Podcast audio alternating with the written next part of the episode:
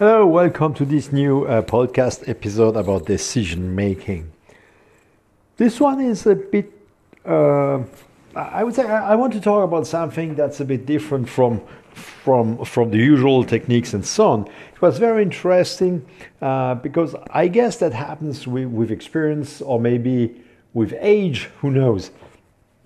But the idea is to talk about a, a conversation I recently had with a friend who just got her DBA, a doctorate in business administration. So, freshly a few months back.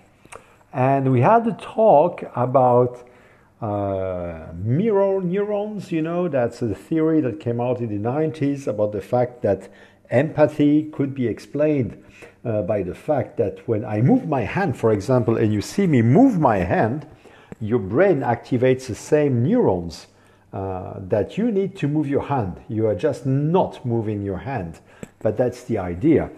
And so I said that that theory is a very nice one, and that from what I could read, there are still some doubts about uh, the the fact that it's really a, a, a, working and accepted theory. There are still doubts that have been emitted about it, and she was very sure about it, very very uh, focused on explaining uh, what was going on. And uh, yeah, so thanks, I guess, to uh, to to two years of experience and so on, I didn't accept what my brain was saying, which was go on the warpath, Thomas. You know, let your fight flight process switch on and go get her. In fact, no, it was very interesting to see that by using the silent listening technique, I, I talked about it, I think, in the previous podcast. Um, I stopped my brain from going on that warpath, you know, and just listen to her, let her talk, and then at the end say, yes, maybe you're right, but there are still a few things that need to be clarified about this. And then we had a talk about other things. And she was always, excuse me, she was always very adamant about the fact that uh, she sounded right. Like uh, the fact that science doesn't know everything, and that the role of science, from my perspective, and from many, I think, is to find questions, find an answer. It could be the right answer, it could be the wrong answer, but every question, every answer make us move, help us move forward. And that's the same thing with brain science. I mean, we can go on, the moon, we can uh, land rovers on Mars, we have uh, been to the depth of the oceans, to the deepest part of the oceans, and we still uh, don't understand uh, fully how the human brain works. That's absolutely crazy. So there are many, many, many doubts and questions, and we need to move forward slowly.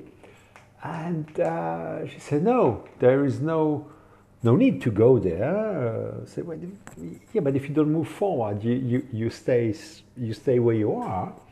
And so, using silent listening, I was able to be very flexible in my reactions and, and stop what could have ended up in a very heated discussion during a dinner. Uh, very nice dinner, by the way. Uh, and, and, yeah, and, and let her talk, express herself. And she was even getting a bit aggressive, you know? I could see it from her face.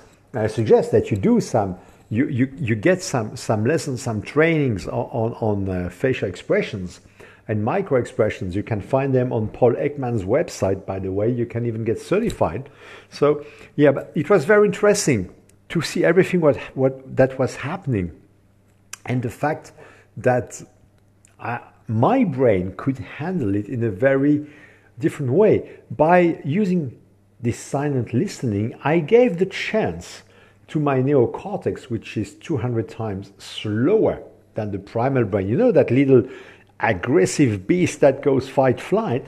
By using silent listening, you give the chance to your rational brain to kick in and control what's going on. And you don't start that aggressive talk. You know, they say never talk about religion, never talk about politics, because that's touching everyone. You know, everyone has a point of view on that. And nowadays, everyone has a point of view on genders. You know, there are male, female, uh, binary, undefined, uh, head, toes, whatever. And you start to talk about that. It's getting, it's very interesting because everyone gets very heated by those discussions. So try one of those topics and try silent listening and to stay in control of your thoughts and not let the fight flight process start in your brain. So that's an exercise that you can do. If you want to know more about all this, uh, go on www.happy-brains.com. Let's get in touch, download some of the free books, and we can talk about it. I wish you a nice day. Cheers.